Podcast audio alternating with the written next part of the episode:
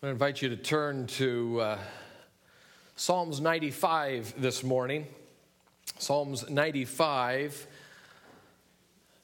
And as you turn there, we just want to read through it so you get a sense of what is in store for us in this psalm. Psalms 95, beginning in verse 1. This is uh, uh, our summer in the Psalms as we look through the Psalms to find the encouragement and the blessing that God has in store for us. And trust that it is a blessing, has been encouragement to you. Psalms 95 Oh, come, let us sing to the Lord. Let us shout joyfully to the rock of our salvation. Let us come before his presence with thanksgiving. Let us shout joyfully to him with psalms. For the Lord is the great God, the great King above all gods. In his hand are the deep places of the earth, the heights of the hills are his also. The sea is his, for he made it, and his hands formed the dry land. Oh, come and let us worship and bow down. Let us kneel before the Lord our Maker, for he is our God, and we are the people of his pasture, the sheep of his hand. Today, if you will hear his voice, do not harden your hearts as in the rebellion, as in the day of trial in the wilderness, when your fathers tested me. They tried me, though they saw my work. For 40 years I was grieved with that generation and said, It is a people who go astray in their hearts, and they do not know my ways. So I swore in my wrath, They shall not see my rest. As we get into this psalm, we're going to see worship in real time. But before I get too involved, I want you to look inside your bulletin. You'll notice that on the right hand side,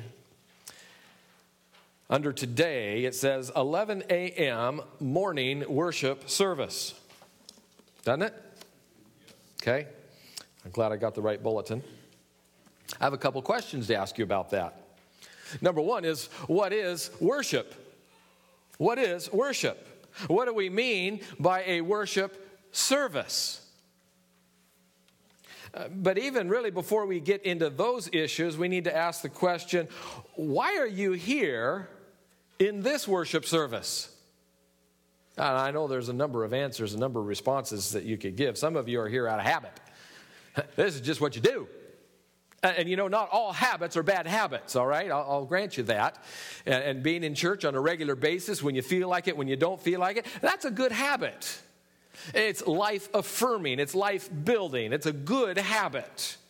But maybe it's a habit. Somebody, you know, you've always been in church and it's Sunday morning, so you're here and it's become not just a habit, it is just routine. Maybe you're here because of a little bit of pressure. You know, somebody in the family put a guilt trip on you. somebody said, if you're not in church, if you live in this house, you'll be in church.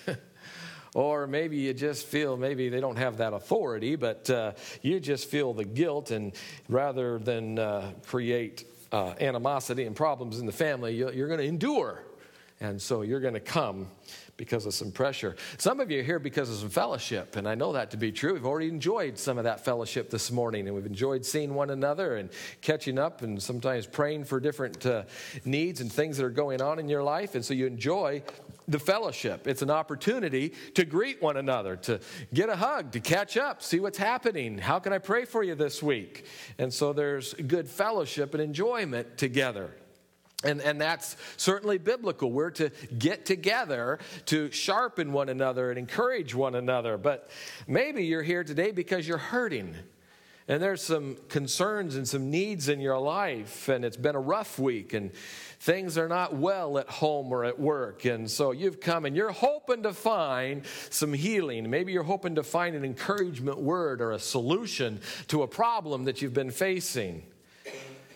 I hesitate to say this, but I, recognize that some might go to church for entertainment purposes. Now, I, I, don't know why, but uh, maybe you're hoping to hear a song or maybe a story that'll just lift your little heart and, and give you a tingle and an excitement. You go, oh, that was a good one. and uh, maybe you're hoping that I'll tell a joke or something that you can share in, at work tomorrow. And, uh, you know, you're hoping to be entertained. Well, you know, there was a guy came to church with his family, and on the way home, they were driving home afterwards, and he complained about everything in the service. He said the music was too loud, the sermon was too long, the announcements were unclear, the building was hot, the people were cold, everything. And finally, his very astute son looked at him and he says, Dad, but you got to admit, it was a pretty good show for just five bucks. so, what is meant by worship? What is worship? Now, I didn't put all of this in your notes, and you, you don't need to write all this down. But if you study that word worship out, um, in the English, the word means to ascribe the highest worth to. So when you're saying we're worshiping, you're saying, Lord, you're number one in my life. I've given you the highest value, the highest worth in my life. You come before anything and everything else. That's worship. All right, with that in mind, did you walk in the door and think, Lord, you are the high priority? I'm going to set aside everything else because you are my focus today in this hour? If you go back into the language of the Old Testament, the Hebrew language, it means to bow down, to humble ourselves, to recognize his sovereignty and to express reverence in his presence. We talked about that just a few moments ago, didn't we? We all bow down. Why? To show our humility before a holy God, a sovereign God who has all power and authority, is in control of all. And we show that, that we are subject to him. We bow down. You come to the New Testament and the Greek word, really, it's the same word that's used in this sentence. A dog licked the hand of his master. Do you see the concept there? The loyalty, the undying gratitude, the love that's expressed in that.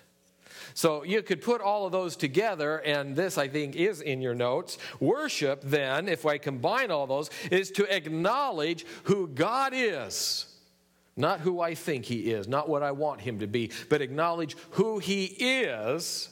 And I give him preeminence in my life. How do I do that? Well, I humble myself before him.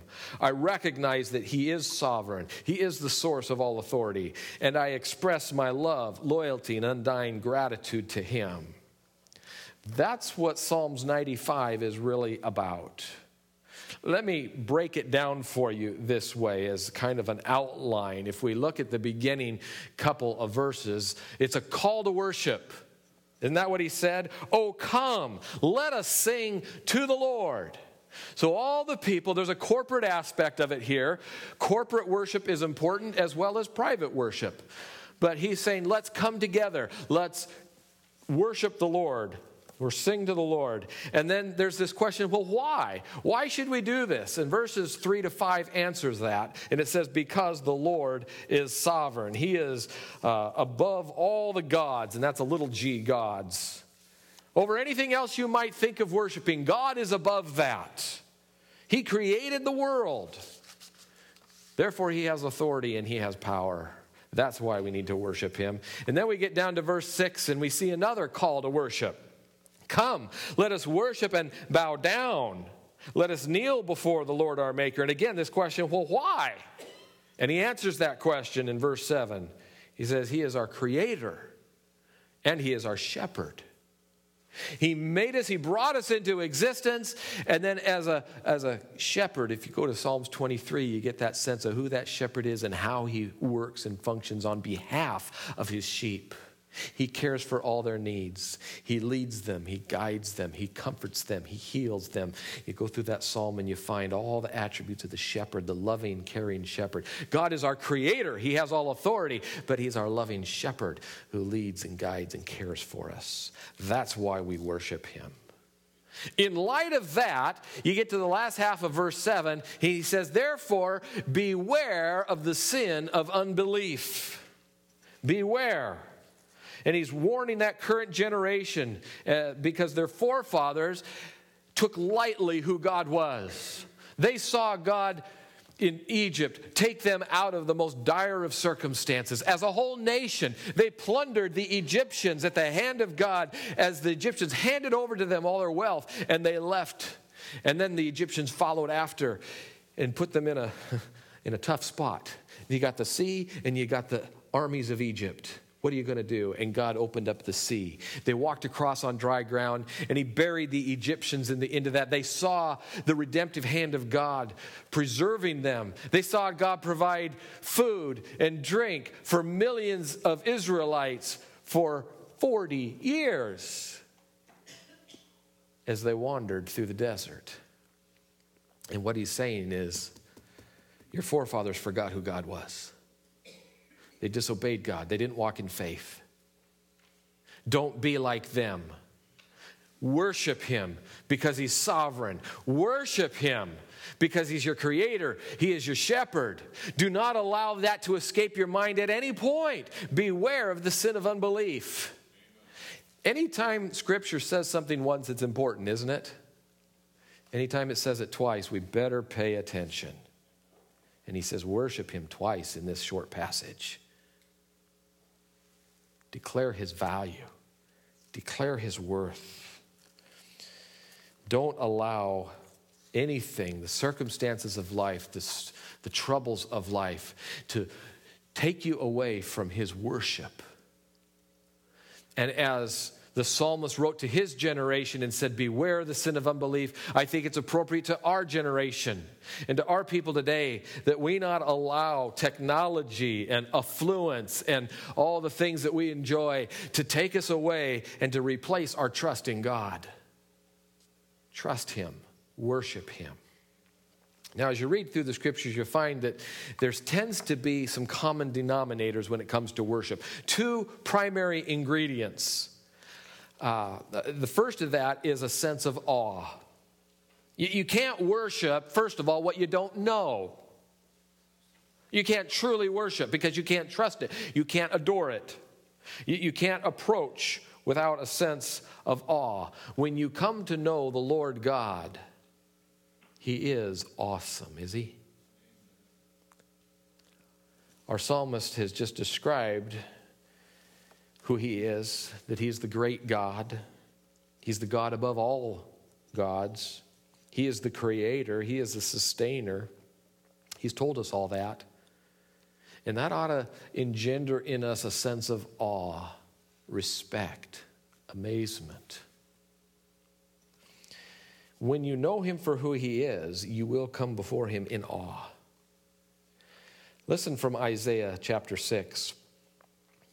Isaiah said, I saw the Lord seated on a throne, high and exalted, and the train of his robe filled the temple. What he did was he came into the presence and he learned something about God. He saw him for who he was, not for what Isaiah thought he was, not for what Isaiah may have wanted him to be. So many people today misunderstand the nature and the character of God because they put their preconceived ideas into what they think God is. Instead of reading the Word of God and finding out who He is, they say, God, I want you to do this for me. And I want you to do this for me. And I want you to act like this. And this is what I expect of you. That's not the God of Psalms 95. That's not the God who is the great and awesome God, the creator and the sustainer and the shepherd. Isaiah walked into the presence of God and he realized who he was. It goes on, it says that there were angels around shouting, Holy, holy, holy is the Lord Almighty. The whole earth is full of his glory. At the sound of their voices, the doorposts and the threshold shook, and the temple was filled with smoke. Woe to me, I cried. I am ruined. For I am a man of unclean lips. I live among a people of unclean lips, and my eyes have seen the King, the Lord Almighty. Do you get a sense of awe there? Isaiah said, I went into the temple and I saw the Lord. He was on his throne. Glory of God was permeating everything. And I felt the ground shake. And I saw the smoke fill the temple and the angels saying, Holy, holy, holy. And I felt unworthy. I was in his presence. And so there is awe there. When was the last time you felt the awe of God? Have you ever felt that way? You ever looked up the stars and seen the multitude and just went, wow? You look at the universe, you, look at a newborn baby, and you realize the one who created the stars created that child. The one that loves us so much sacrificed and gave himself for us. Awesome. David felt it. Remember when he said, When I consider the heavens and the work of your fingers, the moon and the stars, which you set in place, what is man that you should take note of him? And then he closes with the words, O Lord our God, how majestic is your name in all the earth. Awe. Worship involves awe. The second aspect of worship is a sense of joy. These people discovered that God is not just some awesome being waiting for them to make a mistake so that he can punish them. Listen to Acts 2:46. The early church broke bread in their homes and ate together with glad and sincere hearts, praising God and enjoying the favor of all the people. It's a good thing to come to church and enjoy one another. Thank you. At least one of you is glad to be here. It's a good thing to fellowship. It's a good thing to laugh together, to share our lives together, and enjoy the blessing of being in Christ. The creator of the universe is a God of love, and He's our heavenly Father. He wants to express His mercy and His grace to us, to remove our sin from us. He's lifted us up out of a miry pit, as it were. He's brought us close to Himself. And that ought to bring joy to our hearts. There's a sense of freedom, release, the weight of guilt, the, the sense of impending doom, it's gone. Psalms 100 says it so well. Shout for joy, all the earth. You read through the psalm and you, you marvel at the number of times that idea of joy is continuously expressed. The Bible is constantly saying that we ought to be the most joyful people. Godly people are the most joyful people. That's your cue. Thank you.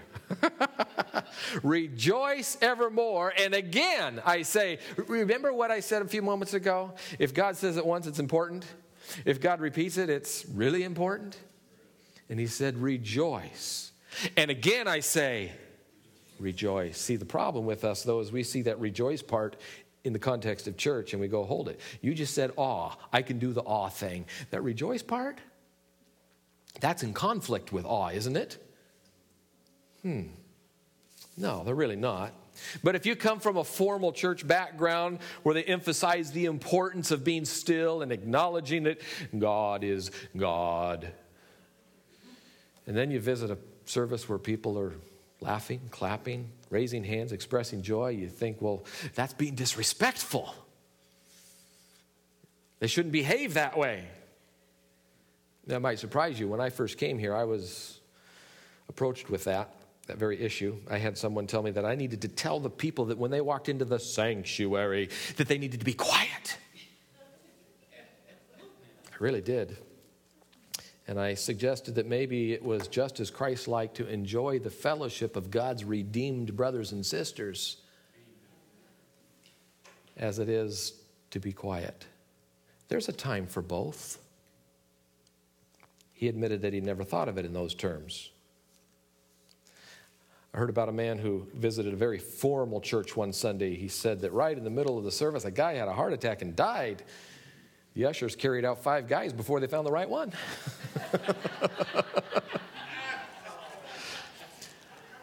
so wake up.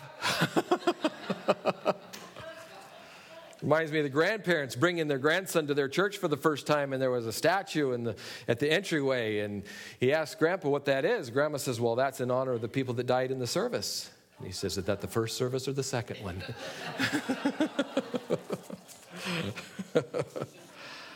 Sometimes it seems we're not really sure what to do. Should we have quiet solemnity or should we be rejoicing and clapping our hands? And I think rather than being in conflict, it requires both of those aspects. There is a time for us to recognize and be in awe and reverence of who God is and what He has done. I come from a church background where the general feeling was that it was rather Pharisaical to lift your hands and make a show of things. You're trying to call attention to yourself and maybe say that you're more superior spiritually than, than the rest of us as some kind of public display.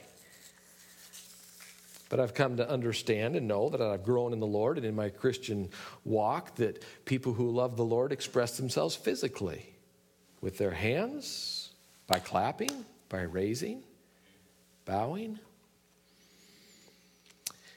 They're not Pharisaical. They're just saying, God, I submit to you and I offer myself to you.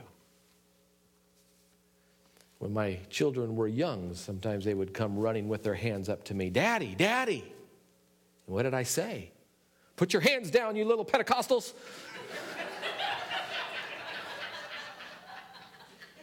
no. He said, Daddy, pick me up. Daddy, I love you. Isn't that what we're saying when we lift our hands before the Lord? Well, you probably won't see me lift my hands a whole lot. Sometimes they get up a little ways because that's just not my nature. But that's okay if you do it. I, I won't think you're holier than me, but don't think I'm less holy either because I don't.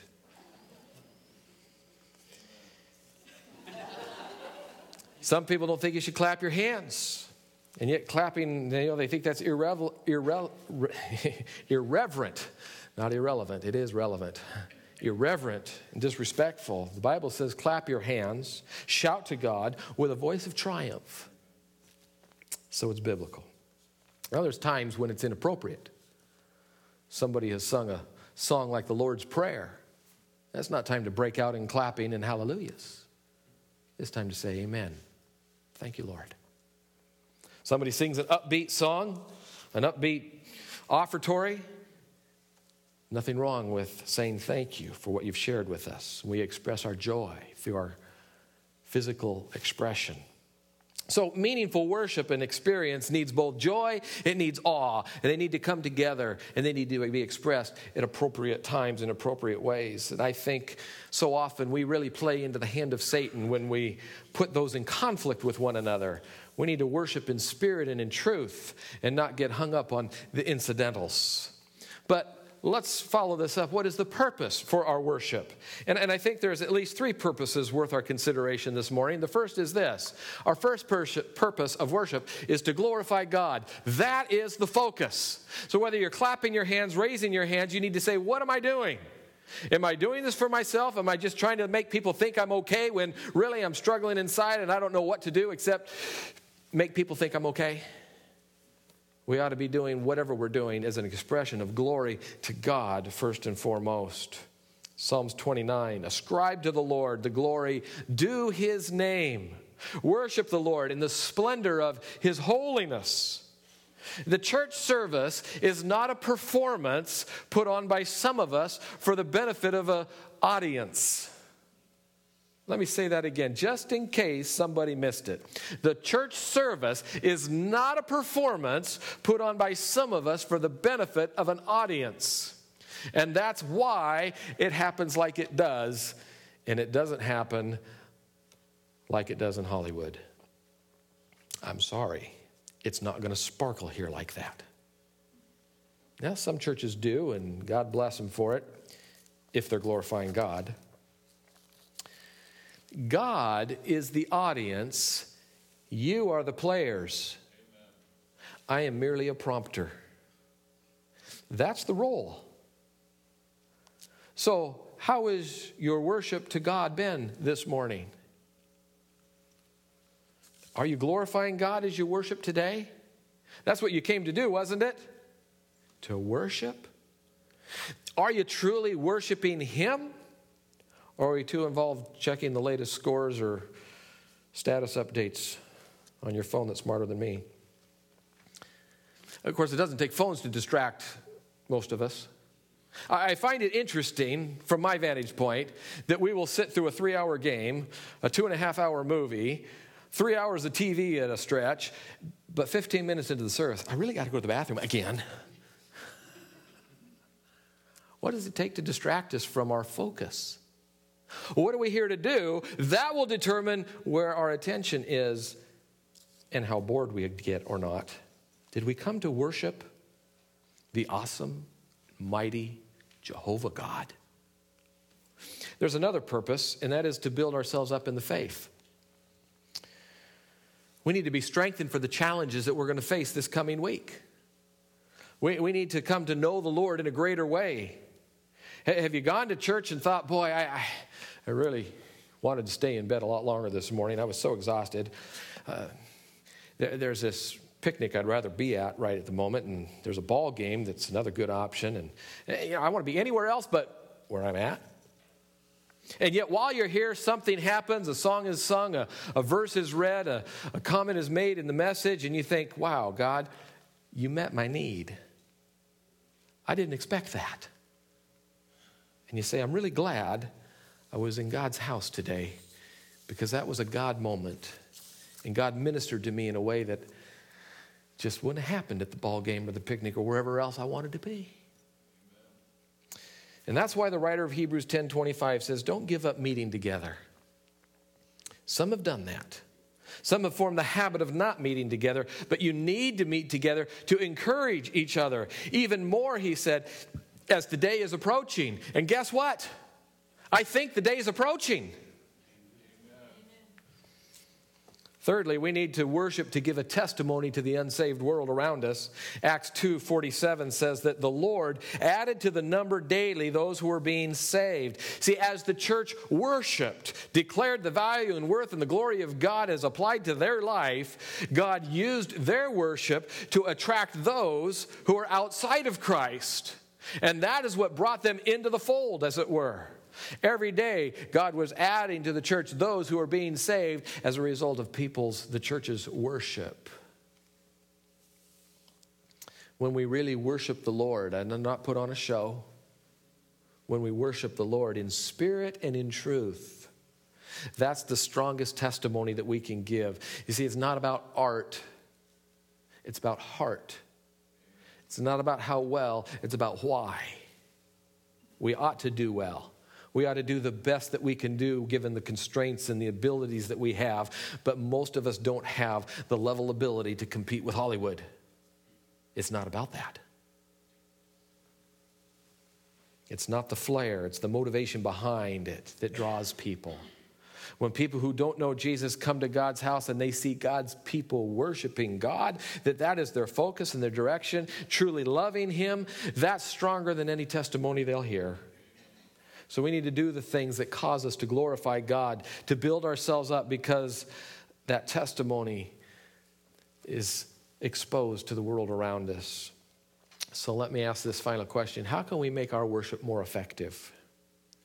And let me make just a few suggestions this morning. Number one, it's preparation. Preparation. Now, I'm not talking about rehearsal, I'm talking about preparation. You know, when an athlete goes to run, uh, I'll give you an example, one you'll identify with a guy named Ichiro. You ever heard of him?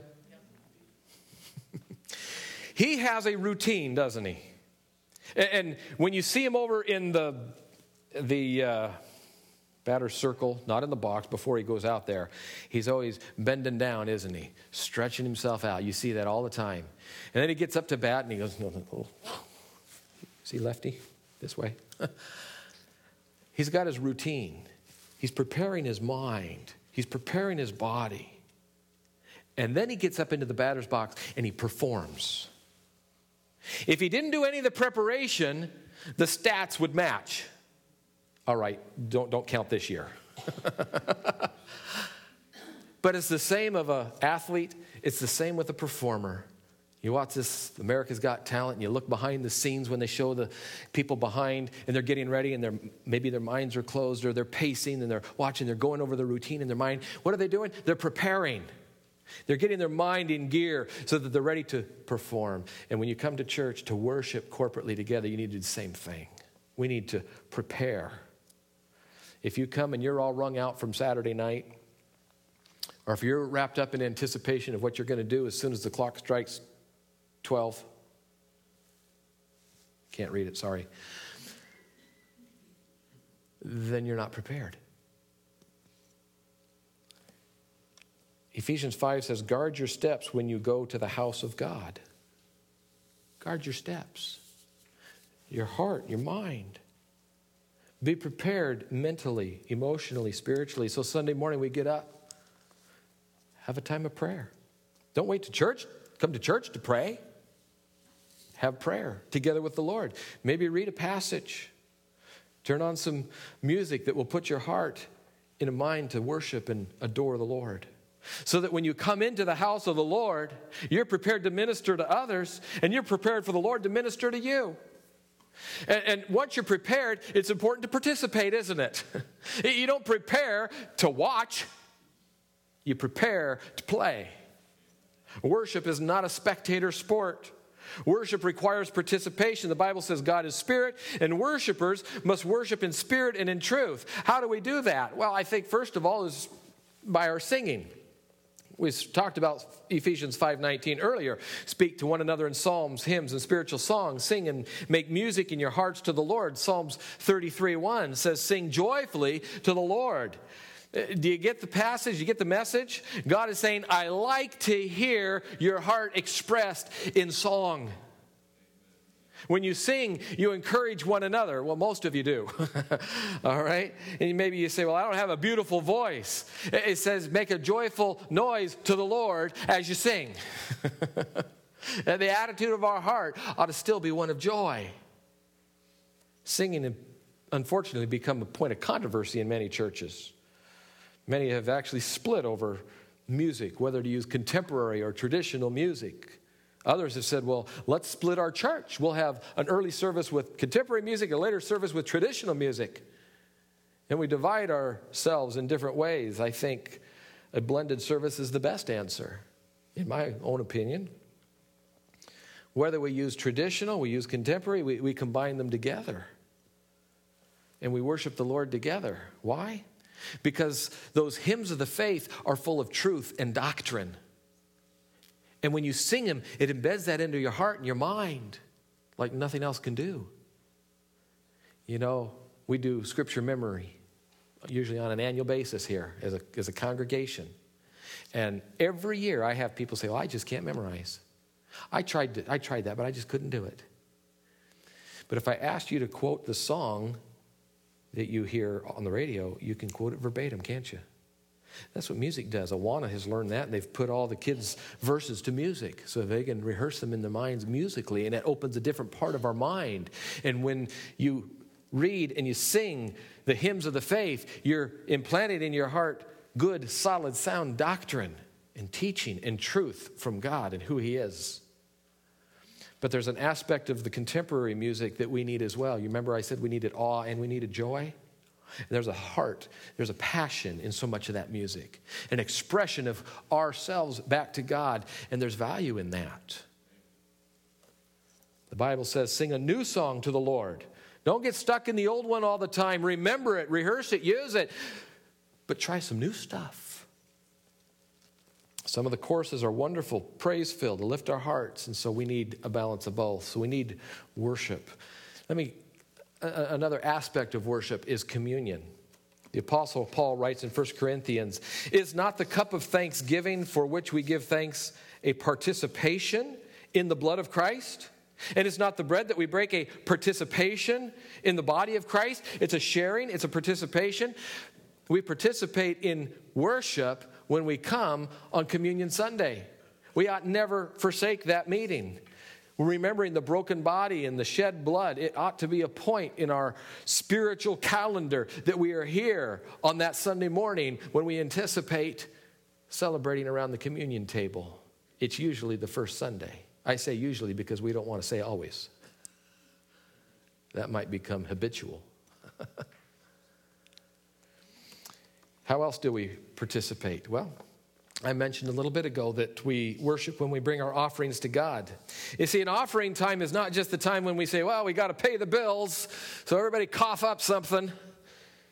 Maybe that's how we feel, but that's not worship. First Chronicles 16 30. Thank you for that, amen. First Chronicles 16 30 says, Bring an offering and come before him and worship the Lord in the splendor of his holiness. Your offering is a sweet smelling savor to the Lord. It's saying, God, I trust you. God, I love you. I love you more than these things that are tangible in my fingers. I trust you to take care of my needs as I'm faithful to support your ministry as you have required. And God, because you've said you love a joyful, cheerful giver, I'm going to give with a glad heart. And I'm going to watch for opportunities to see you give through me. Because there's great joy when God brings up an opportunity and I can meet it. And I marvel, and I say, God, you let me do that? You let me help that ministry or that individual or that servant of yours? You let me help that person in, in need? What a delight. And the more you give, the more joy there is. Giving is worship. Listening to preaching is worship. I love saying that. it might surprise you. You thought that was just the part of the service you had to endure. But God has always used preaching to communicate His truth. The psalm we read earlier said, Today, if you hear his voice, do not harden your heart. Are you listening for God's voice? How does God speak? He speaks through his word, to be sure. Romans tells us he uses the preacher to present the word. Now, this is the part that I kind of shy away from. 1 Corinthians, Paul says, God was pleased through the foolishness of what was preached to save those who believe. You see, what the world counts as foolishness, God uses for eternity. May not be the greatest preacher, the flashiest preacher. You may have to sit and endure some servants, services, but listen for God's voice and listen for what He's t- speaking. And then how do you respond? That is worship as well. I know what you're thinking. At the end of the service, we're going to close the book, we're going to sing a song, and there's going to be an invitation. And if you respond to that invitation, you're worshiping. That's not what I'm saying. Notice I capitalized it the invitation. What invitation? Revelation 19 9. An angel said to me, Write, blessed are those who are invited to the wedding supper of the Lamb. Do you realize that we all have been invited to the wedding supper of the Lamb? That time when eternity dawns and we join together with the saints of all the ages, those who have put their faith and their hope and their trust in Jesus Christ alone for salvation. And we enter into the eternal state. Have you responded to that invitation? Some of you have given your RSVP. You've sent in your response. You said, Lord, I'm going to be there. I receive your invitation. That's the invitation we're talking about. Maybe you've not responded, you've been putting that off. And so that invitation is being extended to you today. It could be a very sacred, a very holy time for you as you respond in faith to the one who loved you so much that he came and he died and he sacrificed his life so that you could have eternal life. That's a time when every Christian ought to be praying, saying, God, would you use this moment so that people would respond in faith? So, as you make an invitation to invite them into your family, they would respond in faith, and that others who need to make decisions would respond in obedience. As God speaks, it's time to respond. When you don't respond, that's sin whatever is not of faith is sin. When we conclude a service, oh, I know, you hear this. Right? I hear it all out there. It's a terrible thing to put notes on a screen because as soon as that last blank is filled in, I hear that noise. so sometimes I trick you. I leave a blank until the very last second But worship is listening and responding to God in obedience. So once God has spoken, I need to say, God, what do you want of me? Are you ready to respond? Let's bow our heads. Thank you, Father, for this Psalm 95 that encourages us to worship, encourages us to respond to you in faith when you speak. and not to forget. Lord, help us to be that people that respond when you speak. Lord, if there's somebody here this morning that doesn't know you as Lord and Savior, they've not committed their life to you, they don't have a hope of eternal life. In the moment that they die, they don't know where they're going. Lord, I pray today that your Spirit would convict them of sin, convict them of righteousness and coming judgment, in order that they might respond in faith to your invitation to be a part of your family. If that is you that I've just spoken of to the Father, I pray that you would respond to Him just where you're at. Say something to the effect of Dear God, I understand that I am a sinner, and I don't have the hope and confidence of life with you after I die. But I understand that Jesus came and died on the cross, took my sin on his own self, that I could have eternal life, and I receive that invitation. Make me one of your children today. And then just give him thanks for that where you're at. Maybe you're sitting here today and you've been attending church for some time, but you haven't really worshiped. You've just shown up. And God is saying to you this morning, it's time to worship me, time to acknowledge who I am, time to give me preeminence in your life because this other issue in your life is standing up in front of me and you're worshiping it instead of me. Would you spend a moment and confess that before Him?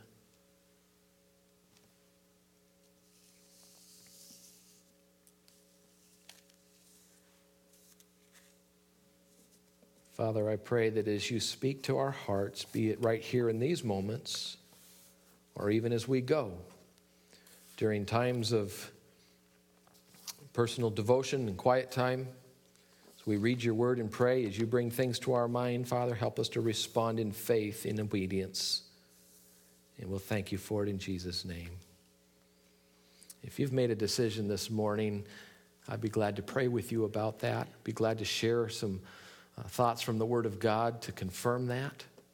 Give us that opportunity as you go out today or even through the week. Give us a call and be glad to talk and pray and encourage you in the decision that God has prompted in you this morning.